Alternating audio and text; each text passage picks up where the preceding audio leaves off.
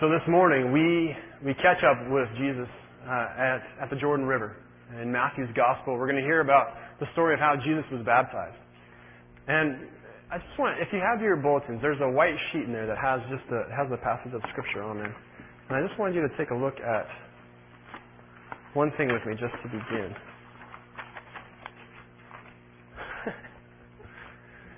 Thanks again. Should bailed me out twice today. Uh, just the first one, it says, Then Jesus came from Galilee to the Jordan to be baptized by John. But John tried to deter him, saying, I need to be baptized by you, and do you come to me? And, you know, it's surprising that John is trying to deter him, trying to prevent him from being baptized. And, I mean, does John get it? Like, he's John the Baptist. He's supposed to baptize people. And yet he's trying to prevent Jesus from being baptized. I mean, what's going on here? I mean, Jesus of all people, he's saying, trying to prevent him from being baptized. I mean, does anybody, has anybody ever wondered about that or wondered what's going on? I mean, seriously, what, what is happening here? Why is Jesus coming to be baptized? But also, why is John trying to prevent him? Has anybody ever wondered about that? You just sort of just read over that part and keep on going.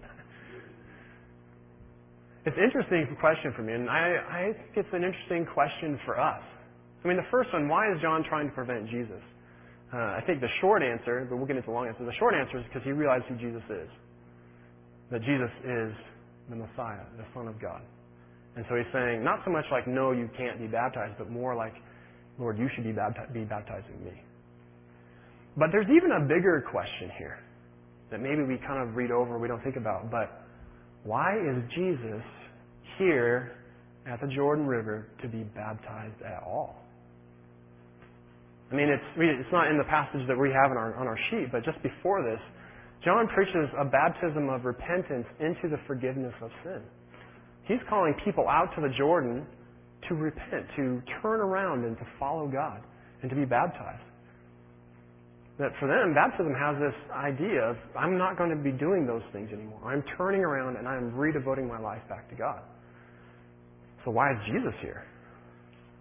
If this is a baptism of sin, what is, what is Jesus doing here? I mean, is Jesus sinful? Got something he needs to be baptized of? As example. Oh, as an example? Yeah? Yeah? Well, we're going to get into some of that some more. Why is he here? I mean, has anybody ever thought of this? Is it just me? Honor tradition. Show its humanness. Has to do with the Holy Spirit. Here, let's let's look at the Word of God. This is why I love the Scriptures. This is why I love the Word of God because it is so rich and so full. Let me just read it again. Then Jesus came to Galilee, to the Jordan, to be baptized by John. But John tried to deter him, saying, I need to be baptized by you, and do you come to me? Jesus replied, let it be so. It is proper for us to do this to fulfill all righteousness. Then John consented. As soon as Jesus was baptized, he went up out of the water, and at that moment heaven was opened, and he saw the Spirit of God descending like a dove and lighting on him. That's the old fashioned way of saying landing on him. lighting on him. And as a voice from heaven said, This is my Son, whom I love. With him I am well pleased. The first thing I want you to take a look at is verse 15. It says, Jesus replied to him, Let it be so for now, that in doing this we would fulfill all righteousness. That Jesus is fulfilling righteousness in this moment. So we have at least a hint here. So let me just let me just let you off the hook. Jesus is not here because he has some dark sin that he needs to be uh, cleansed of or to be baptized from. That's not why he's here. Jesus is God's Son. There is no sin in him. Now that's different for us. Like we come to baptism and for us it's it's a going down, it's a dying to the old way of life and coming up a new person, a new creation, ready to live and to follow Jesus with our lives. For us, there's a lot to do with sin and being and repentance. But for Jesus, it's not like that. In fact, actually, it's Paul. For those of you who don't know Paul, Paul was one of the early pastors of the church. He was a missionary and started churches and wrote lots of letters that are actually the New Testament, what we call the New Testament he said this one place. He was talking to the church in Rome, and he said, God made him who had no sin to be sin for us, so that in him we might become the righteousness of God. The part I want you to focus on is that Jesus had no sin in him. There's nothing sinful in him. He was God's perfect and spotless lamb without blemish. Now, it's not just Paul who says this. Peter, one of Jesus' first followers, he talks about it in his letters. John, one of his, one of his followers, one of his disciples, talks about in his letters. Even in Hebrews, it talks about how Jesus was perfect and sinless, without sin. So I want to let you off the hook. Jesus is not here to be baptized because he had some sort of secret sin that he had to be had to have taken care of. But why is he here? What is happening? So look at it with me. Look at verse 16. As soon as Jesus was baptized, he went up out of the water. And at that moment, heaven was opened. And he saw the Spirit of God descending like a dove and lighting on him. And a voice from heaven said, This is my Son, whom I love. With him I am well pleased. Now, in and of itself, if you knew nothing else other than what you just heard, that would be amazing. I know it's in the Bible and we're used to reading right through it and thank you God and keep on going. But this is amazing. I mean, imagine if you were there seeing the, the veil between earth and heaven opened. Opened. And light comes pouring down. The Spirit of God, you see it descending like a dove. Not necessarily a dove, but like a dove. And lighting on Jesus as he's come up out of the Jordan River. And you hear this voice that says, This is my Son, whom I love. In him I am well pleased. And it's not the sort of voice, I mean, I'm kind of sick right now, so, and I, even if I was perfectly well, I couldn't do it. But the sort of voice that you not so much hear in your ears, but you more feel resonating in your chest. Imagine what people would have done when they heard this. They would have fallen to their knees and gone, they would have sprawled out on the ground. They have heard the voice of God and they knew something amazing was happening. And they were probably afraid for their lives. Just to give us an idea of how amazing this is. But it's also pretty amazing when you start to hear not only what God is saying, but the scripture that he's quoting when he speaks. See, when he says, This is my son, whom I love, in him I am well pleased, those are, this is God quoting the Old Testament. This is God quoting things that he said centuries before Jesus even walked the earth. And it's sort of like when we start to hear these Old Testament, we're going to get into them in a minute, but when you hear the Old Testament and how this word, these words that God are saying about Jesus, it becomes like a soundboard. Does anybody know what a soundboard is? Soundboard's a part of a piano that, that picks up the resonance or the, the vibrations from the strings when you put the key and it hits a string. It, it resonates and it amplifies the sound. I mean, imagine, I mean, we don't, we can't take it for granted, but imagine if the piano didn't have a soundboard and all you could hear was just strings being hit by little bumpers. But when you put the soundboard in it, it resonates and it's enough to fill the whole church. It's completely different. In the same way, the Old Testament, it's like a soundboard that when we hear God say, This is my Son, whom I love, and Him I'm so pleased, it takes on a whole new meaning. It resonates. It gathers up all these words that God has said in the past, and it resonates. The first one I wanted to talk about was the fact that, that Matthew tells us, and Mark and Luke, that the Spirit came down and it rested on Jesus, or it says lighted, which we don't really say lighted anymore on someone, but it, it rested on him. And it reminds me of, of uh, what the, the prophet Isaiah said. He said, The Spirit of the sovereign Lord is upon me, because he has anointed me to preach good news to the poor. He has sent me to, to bind up the brokenhearted to proclaim freedom for the prisoners and release from darkness those who sit in prison. To proclaim the, the favorable year of the Lord and the day of vengeance of God to comfort all who mourn. Is anybody remembering this? We said this this morning. To, to give them, to, to, to provide for those who grieve in Zion. To bestow upon them a crown of, of beauty instead of ashes. The oil of, of gladness instead of mourning and a garment of praise instead of, instead of despair. all this began, this whole passage about what God's servant would do begins with, and I will, his spirit is on him. The spirit of the sovereign Lord is upon me because he has anointed me to preach good news. What about an earlier part of Isaiah? Isaiah's prophecies when he says that a shoot will come up from the stump of Jesse. And from his roots a branch will bear tons of fruit. And the Spirit of the Lord, get this, the Spirit of the Lord will be upon him. A spirit of wisdom and, and, understanding, a spirit of counsel and power, a spirit of knowledge and fear of the Lord. And he will delight in the fear of the Lord. So here's this amazing moment where God's Spirit visibly comes and rests on Jesus. This is a big deal. I know we're used to talking about Holy Spirit and we, we believe that God's Spirit is upon us. But this is a big deal. This is God putting His Spirit visibly on Jesus. But there's also this other tiny little detail. And many of you probably caught it, but it says that from the stump of Jesse, a shoot will come up from the stump of Jesse. Many of you know who Jesse is, the father of David, but for those of you who don't know who Jesse is, Jesse is famous largely because of his youngest son. His youngest son was David, the greatest king of the people of God, of Israel. He was God's great king. God chose him from the time he was a young boy, anointed him. Samuel came. He sent one of his servants, Samuel, to come, and, and David became God's great king. And God was with him. And it was after David had finally kind of accomplished his kingdom that God made this amazing promise to him. God made this promise to David. He said, when you, when your days are over and you go to rest with your fathers, I will raise up your offspring to succeed you. He will come from your own body and I will establish his kingdom. He is the one who will build a house for my name and I will establish the throne of his kingdom forever. Get this. I will be his father and he will be my son. Does that sound familiar yet? About this is my son whom I love, that when Jesus was baptized?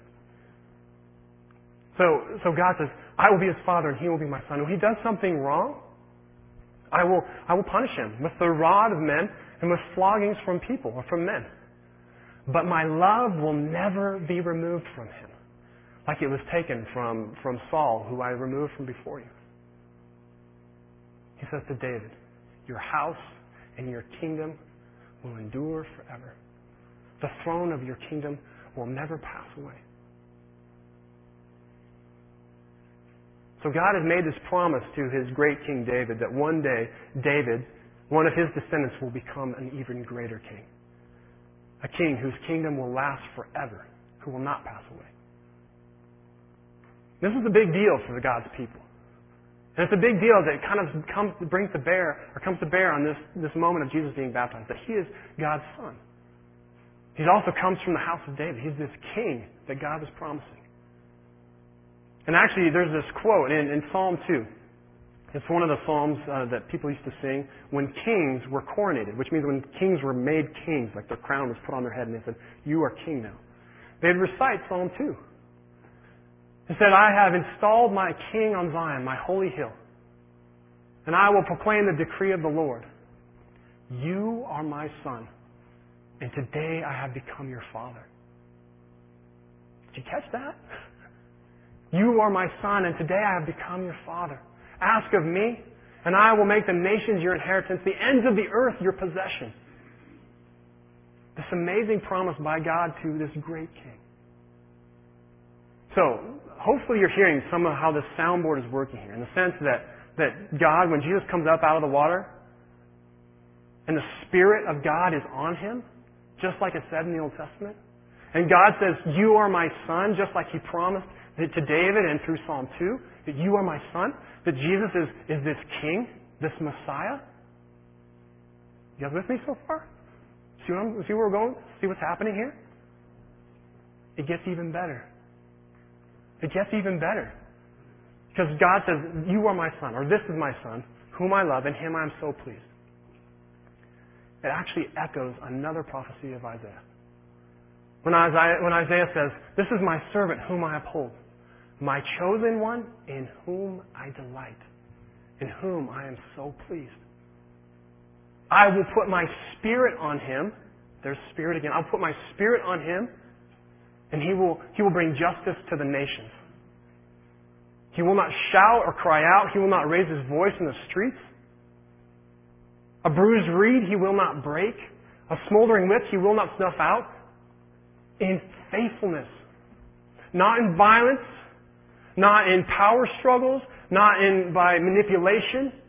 Not by coercion or by collusion. But by faithfulness he will bring justice to the nations. By faithfulness. This servant will bring justice. And he will not falter. He will not be discouraged until he establishes justice on earth. In His law, the islands put their hope. This is what the Lord God says. The God who created the heavens and stretched them out. The God who, who spread out the earth and everything that's in it. The God who puts life or puts breath in the people on it. And life into those who walk. This is what God said. He says, I have called you in righteousness. I will take hold of your hand. I will take hold of your hand and I will keep you and make you to be a covenant for the people and a light to the Gentiles, to open the eyes that are blind, and to set free the prisoners, to set free those who sit in darkness from prison. It's amazing what God is saying here. That Jesus is this servant too. The servant whom God delights. Who's going to bring justice by faithfulness not by bombs and bullets, but by faithfulness. He's going to bring justice to the world. He's going to bring sight to the blind and set the prisoners free. Jesus is this great King. He is this great servant of God, this amazing Savior. I hope what you're seeing, and, and we'll see how this works, but that you're seeing the verse this passage, this story. We're hoping that you see it do. Nope. All right. So now you're really going to remember this. Remember that one time when Jason tried that thing? I'm hoping you're seeing the verse. This is my son whom I love, and him I'm so pleased. I hope you are seeing the verse do this. Opening up it is so compact. This is my son whom I love and him I'm so pleased. I hope you're hearing the soundboard, the Old Testament, getting wrapped up and God quoting the Old Testament here to help us see who Jesus is. To help us see that He is anointed here in this moment. It's true, He's gone down into the water and He's come up. Anointed with water, sure. But more importantly, anointed with God's Spirit. Now here's an interesting connection. We say anointed. But in Hebrew, the, the language of the Old Testament, they used to say Mashah, which we get the word Mashiach or Messiah. Messiah literally means the anointed one. Jesus is this Messiah, anointed by God in this moment by His Spirit, His Son whom He loves, His servant in whom He delights, who will bring justice to the nations. Jesus is this King he is the Savior and the Son of God, but He is also God's King, God's great King who's brought God's great kingdom. I hope you're seeing this now. I hope you're, you're seeing when God says, This is my Son whom I love, the heavens have opened and the Spirit has come down on Jesus. Is, there's a whole lot going on here. This is a huge moment. I was thinking about it. It's almost like, uh, like reading glasses.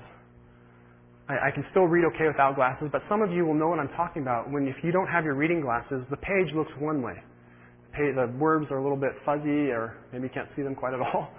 But when you put on reading glasses, it becomes clear. This, this baptism scene is like glasses to help us see Matthew's gospel, to help us see what's happening. The truth, Jesus is our Savior, but He's also God's King who's brought His kingdom that God is, that Jesus is God's Savior. He is the Savior who has saved us, and He is God's King who's brought His kingdom. Is everybody with me so far? Everybody seeing the connections here? How God is quoting the Old Testament is helping us to see who Jesus is. You guys seeing it?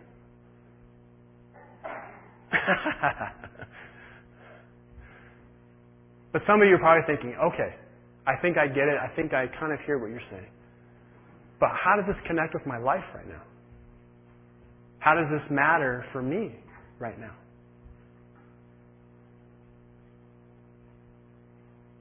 Well, it matters. Listen, let me just explain this a little bit or talk to them about this. It matters for our lives. Because first and foremost, Jesus really is God's Savior. He really is the Son of God. The Son of God who came into the world, who lived and who died on the cross and rose again that we might have life. We are saved in Jesus. He really is the Savior. God is the one who's come and He's come to make us right with Him. That Jesus really has reconciled us to God.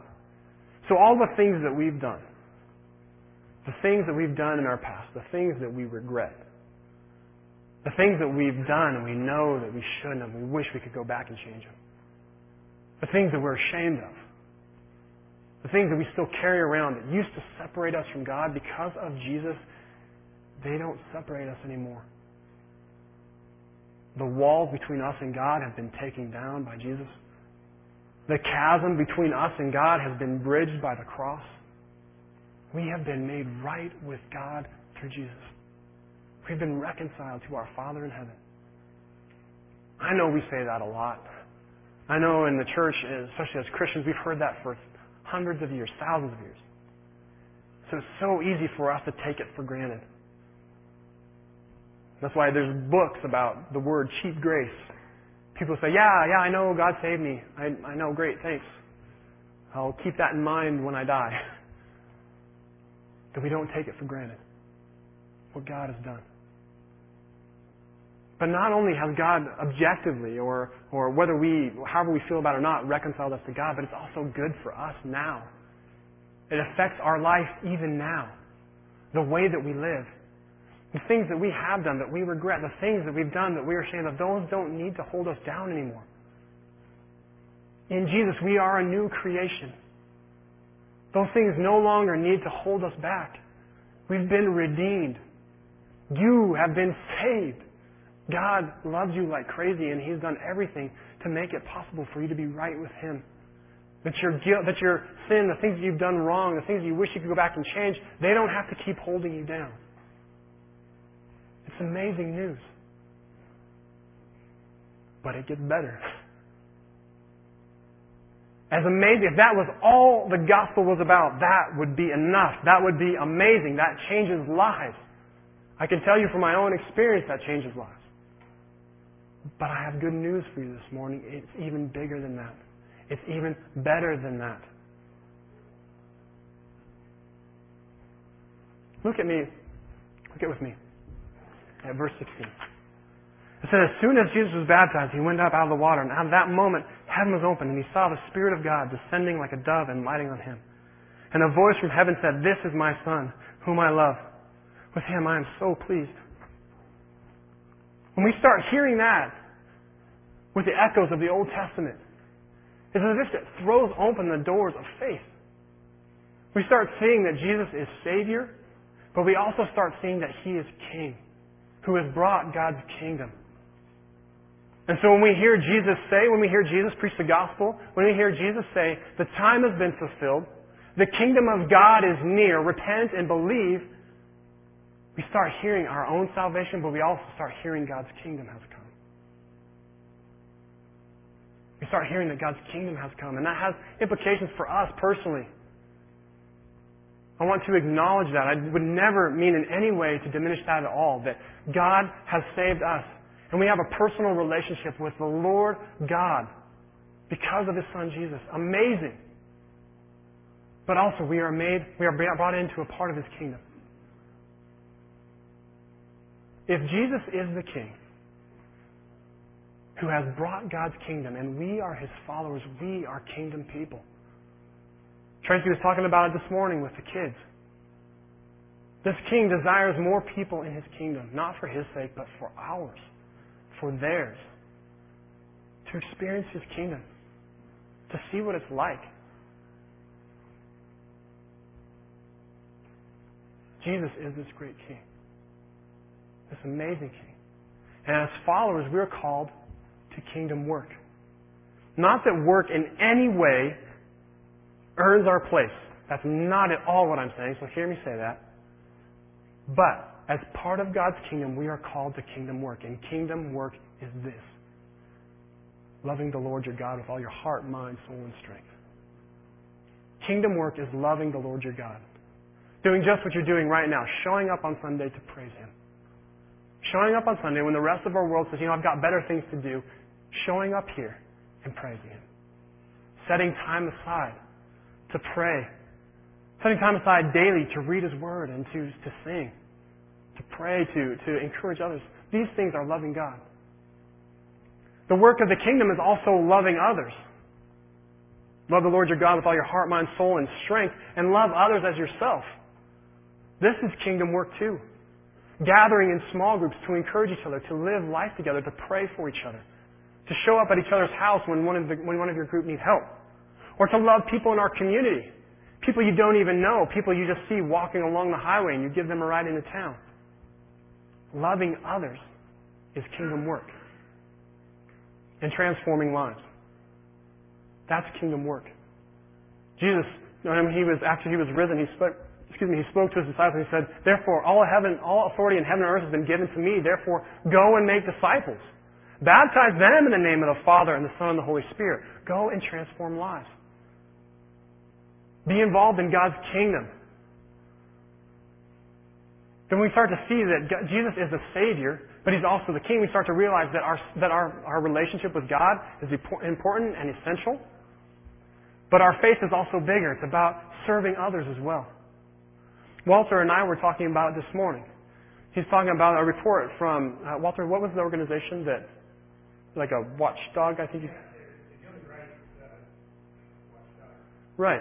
And uh, correct me if I'm wrong, but you said that uh, two years ago, the number of Christians who were killed was around 100,000. And last year, that number was doubled to over 200, nearly a quarter of a million. 250,000 people. Christians, our brothers and sisters who are killed because of their faith.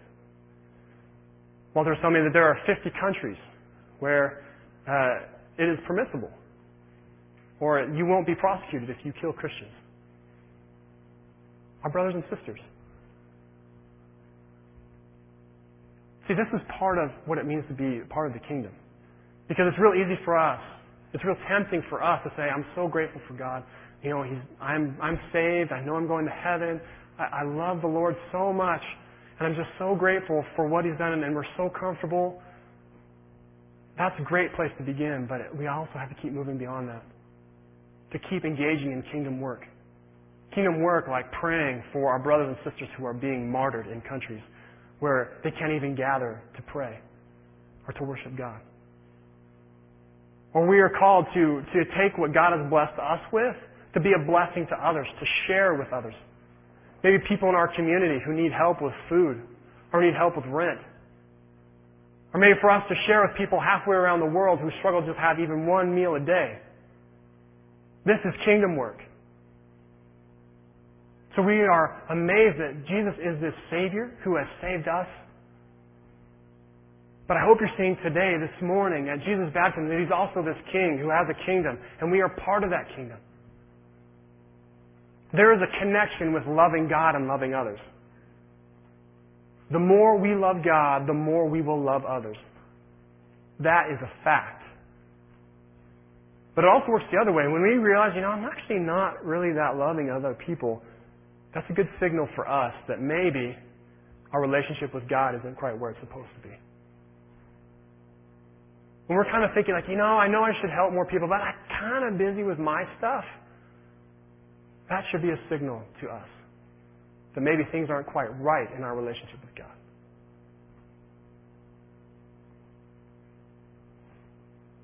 I hope that you're hearing this morning that Jesus is this God who has saved us but he's also this great king who has brought his kingdom. I hope you're hearing that you are a saved people and you are a sent people. Saved, and by saved I mean saved to our God, to our Father in heaven, made right with Him.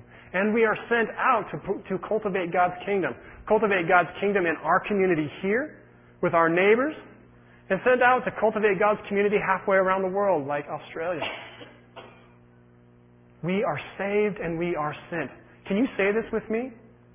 We are saved and we are sent. We serve a king who has a kingdom, and you are kingdom people called into kingdom work. You guys with me on this?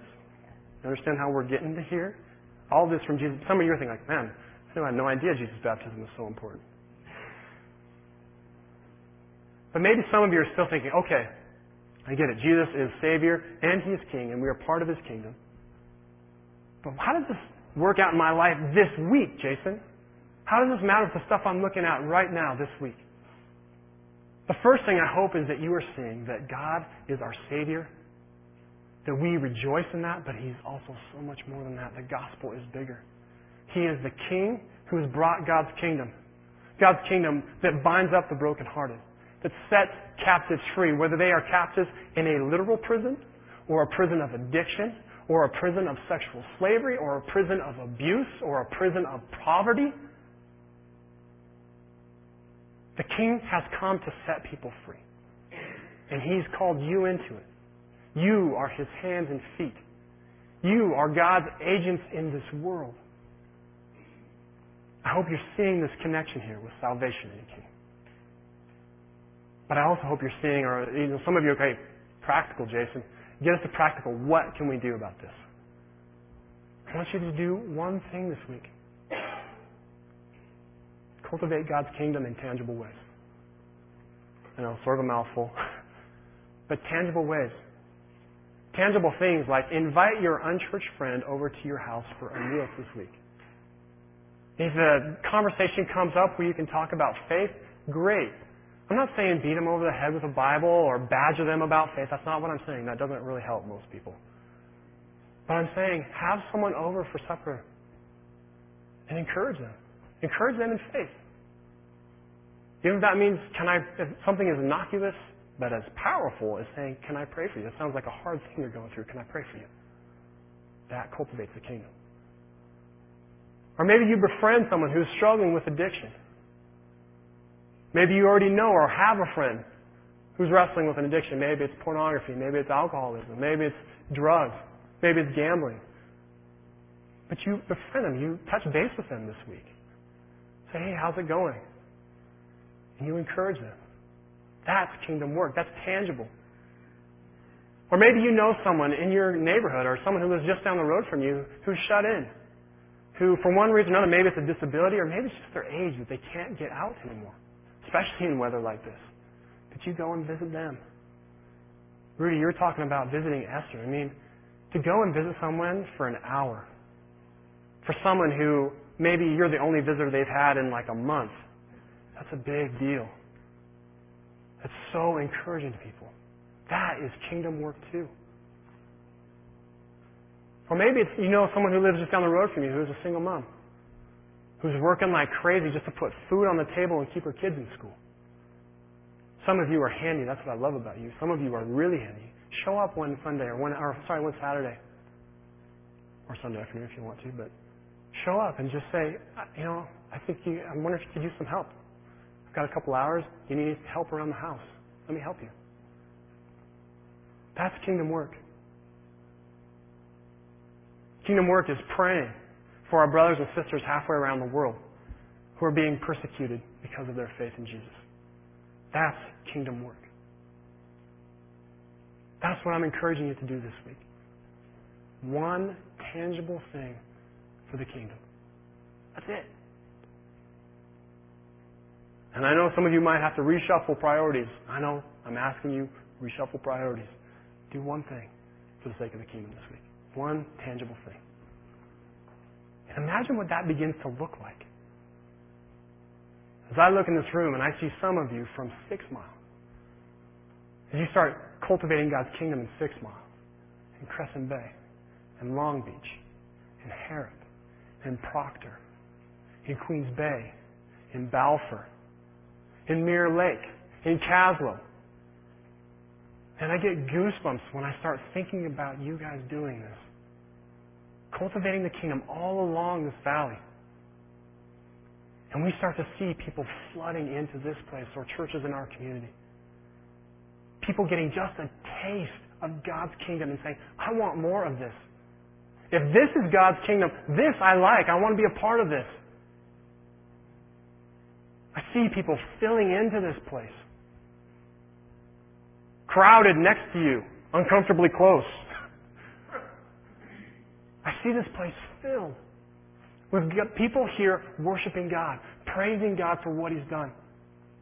Praising God that He is their Savior, but also that He is the King who's brought His kingdom. I don't know about you, but I get goosebumps when I think about this. So hopefully maybe some of you are saying like, wow, I had no idea you could get all that out of, out of Jesus' baptism. I hope you're seeing what's happening here. How amazing it was that God opened the heavens and, and Jesus was baptized and God said, this is my son whom I love and him I'm so pleased. But I also hope you hear the Old Testament coming up out of the ground and helping us see who Jesus is. That he is this Savior who has saved us and he is this great King who has brought God's great kingdom. Amen.